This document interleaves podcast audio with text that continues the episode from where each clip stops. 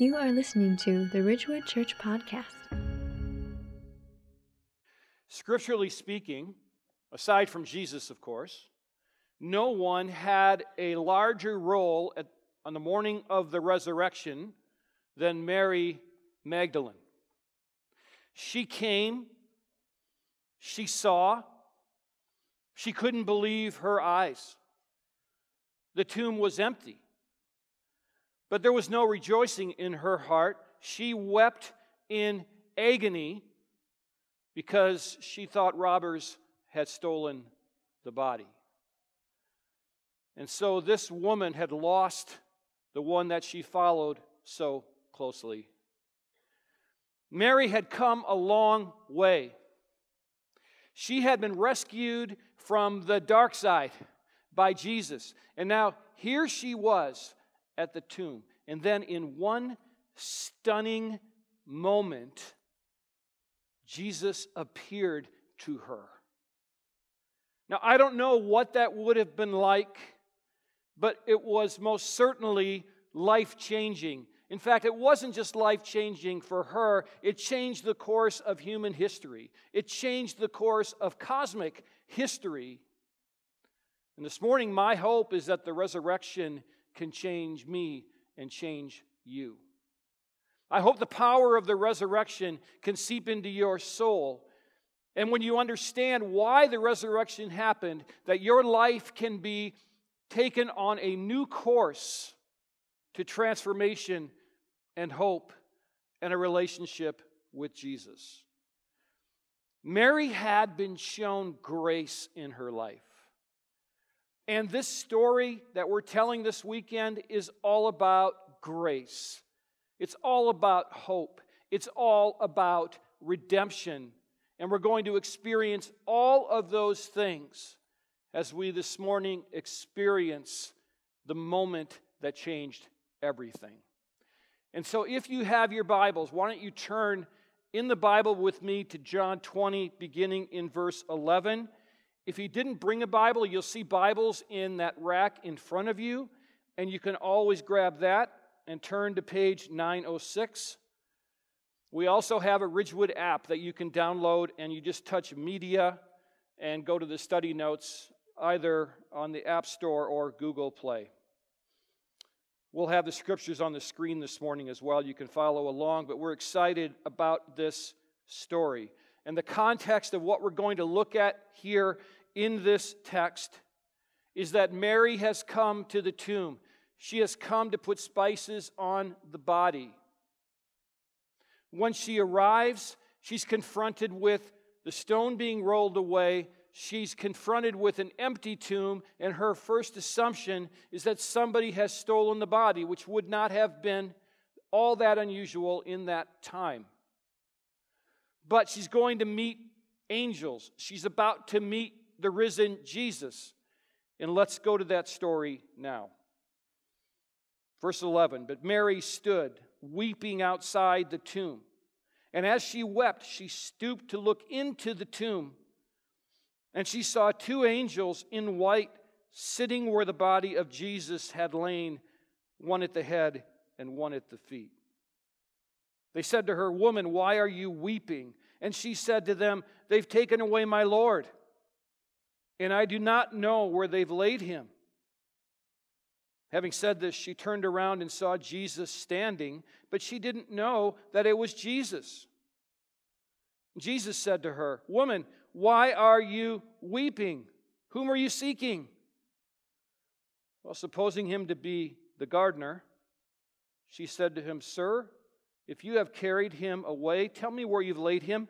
I will take him away. And then Jesus said to her, Mary. And she turned and said to him in Aramaic, Rabboni, which means teacher. She recognized him. Jesus is alive. What an amazing moment. And the first thing we have to understand as we look at the resurrection story is that the resurrection is real. It is a real event. It's not a metaphor, it's not an analogy, it's not something that we've made up in order to have a crutch for faith. The resurrection is real. And one of the ways that we know that it was real is that a number of people saw Jesus after his resurrection. A lot of people saw Jesus. Mary, of course, saw him. The other women that were with her saw him. The disciples on the road to Emmaus saw him. The, the apostles saw him. Paul saw him later. And then even the people that were there as he ascended into heaven saw him. And so there wasn't just this one event, there were eyewitness accounts, and it's these eyewitness accounts that drove the story forward and helped build the church. And so the resurrection of Jesus is real. And secondly, I would say for Mary Magdalene and for us, the power of the resurrection is life changing. It is absolutely life changing. There are some of you in this room this morning that know exactly what I'm talking about. You've had your life absolutely changed by the work of God in you. And at Ridgewood Church, we're excited about the message of the resurrection. We're excited about the hope that it brings. We're excited about how it changes lives. And Neil already chronicled many of the events that we want to do for our community to invite them to join us to hear about this hope, Vacation Bible School, and Wednesday nights, and the marriage night. We also have something here called MOPS, Mothers of Preschoolers, where women from the community can come and we take care of their kids and they can fellowship and they can find some foundational hope in their lives. We have AA groups here and so forth. We have our own scouting troop.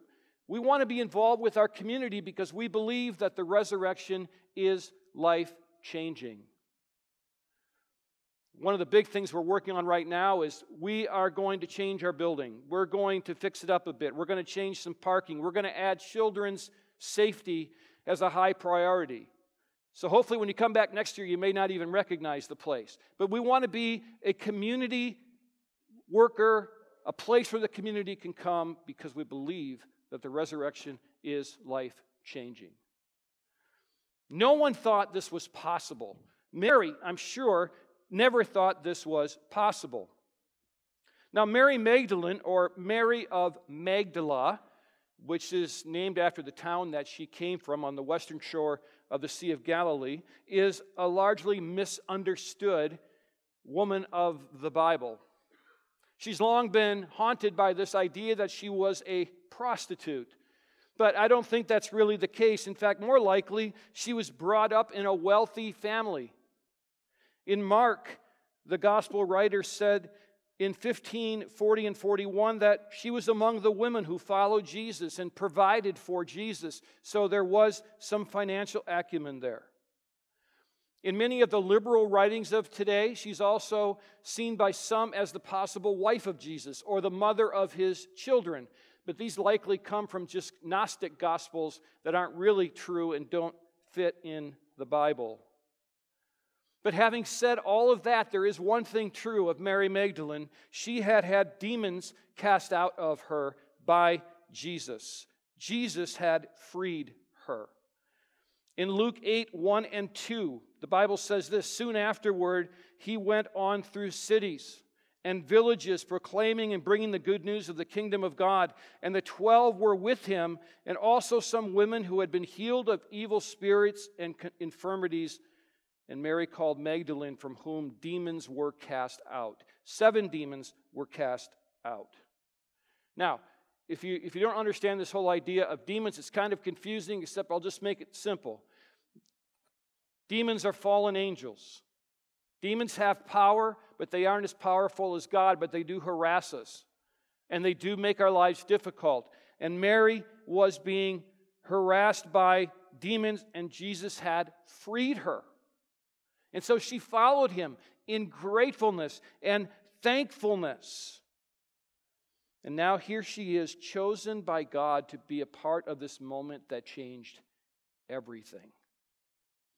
And I believe that we here this morning have been chosen to be here together in order to try to understand this amazing moment. Now, after this time in the Bible, there's nothing else said about Mary Magdalene, but we do see that the resurrection, the, the authorities of the day tried to squash the Jesus movement, it didn't work very well. And in fact, it energized the people who built the church, like Matthew and Mark and Luke and John and Peter and Paul, as he went about evangelizing, they were energized by the resurrection because they were witnesses of or close witnesses of this incredible event. It is life changing. In Acts 4:33, the Bible says, "And with great power the apostles were giving their testimony to the resurrection of the Lord Jesus, and great grace was upon them all." Power. There's power in the resurrection. Jesus had been crucified in the ugliest of ways three days before. No wonder Mary wasn't looking for a risen person. She was at the cross. She had seen it all happen. And now she's standing looking at Jesus alive. It's real, it's life changing, but more importantly, we know that the power of the resurrection saves souls. As Mary interacted with Jesus, we understand this is a supernatural event. We understand that Jesus is no ordinary healer or teacher or leader. Not only had he risen from the dead, which is, I guess, kind of an amazing stunt in itself, he was disguising himself so that Mary didn't notice it was him until it was time. When he was with the disciples on the road to Emmaus, he disguised himself until it was time for them to see him. And maybe this morning it's time for you to finally see Jesus for who he really is. Because if you are willing to put your faith in Jesus, he will bring a new sense of hope into your life. The Bible says there is a future ahead for you that's unimaginable. In 1 Peter 1 3 and 4, the Bible tells us, Blessed be the God and Father of our Lord Jesus Christ. According to his great mercy, he has caused us to be born again to a living hope through the resurrection of Jesus Christ from the dead, to an inheritance that is imperishable, undefiled, and unfading, kept in heaven for you. Belief in Jesus Christ causes that inheritance to be in heaven for you. No decay, it's there. Now, we don't know what that's like because things in our world, they become useless and they decay. How many yard sales do you see this time of year? Lots of them. And I'm sure that there will be a day when Wendy will be gone for hours and hours I'll think she's left me, and where she'll be is stopping by yard sales. She's looking at me funny. I think I may have just blown this whole thing. Why do we have yard sales? It's because all of these things that we thought were so important in our lives at the time, we don't need them anymore. so now they're sitting out on a table, we can buy them for a couple of bucks. Things become useless, things decay. But where Jesus is taking us will never, ever, ever see decay. It is the hope of those who put their relationship in Jesus Christ. And Peter says it's imperishable, undefiled, and unfading. Now, as we walk through this life, some of this is hard to believe because many of us struggle to make sense of life. And we feel that something is missing in our lives. And that's why so many people are on long spiritual journeys. And they make one stop at every religion and are trying to find what this all means. And we all ask that one important question, which is why am I here? Why am I here? What is my purpose? And that's a question, of course, that's been debated since the beginning of mankind. Why are we here? But the power of the resurrection provides those kinds of answers. Jesus has created us to have relationship with him. We have a wiring to have a relationship with God and when we don't have that relationship, we feel like things are off. We feel like things are amiss. And so we are here because God wants us to be His children. Now, one of the reasons we feel that things are so messed up is because the first man and first woman, who, of course, fathered the human race, Adam and Eve, fell into sin. And Adam was seen by God as the representative of the human race. And so, as Adam was plunged into sin, so were we. He's our representative, or was our representative. And that's why we have war and poverty and injustice and oppression and addiction. That's why we have sexual abuse. There would be no Me Too movement needed if we hadn't been plunged into sin. And even this morning, we see the horrible effects of sin as bombs are going off in churches in Sri Lanka and in hotels there. It's because of sin. But Jesus came to make things right. In 1 Corinthians, we see this amazing passage that we can count on to know that Jesus has come to do something new. For as by a man came death, by a man has come the resurrection of the dead. For as in Adam all die, so in Christ shall all be made alive. That's why we celebrate the resurrection because our first representative was not a good representative. He, he plunged us into sin, but Jesus came to make right all that had gone wrong. And he had to come and he had to become a man and he had to die on a cross to do that so our questions could be answered. Why am I here? I'm here because I've been created to have a relationship with God. My purpose is to walk with God. My destiny as a believer in Jesus is to live in heaven with God forever. And so I never have to get up in the morning and ask what my purpose is. I know my purpose, and it's far beyond anything this world can offer. Jesus wants to adopt you as his child, and so you can have new life transformation, and you can live with Him forever. You see, Jesus had to go to the cross. You and I couldn't have done that because we're not the perfect lamb of sacrifice. Jesus was, and He went to the cross, and He died, and He died a horrible, awful death.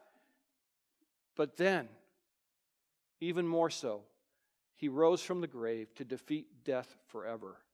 And when you come into a relationship with Jesus, you no longer ever have to wonder what's going to happen to me when I die.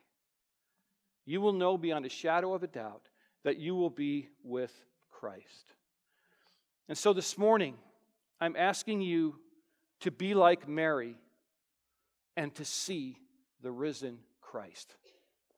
Mary laid her eyes on the risen Christ. And I'm asking you to do that this morning. I don't want you to wait another minute.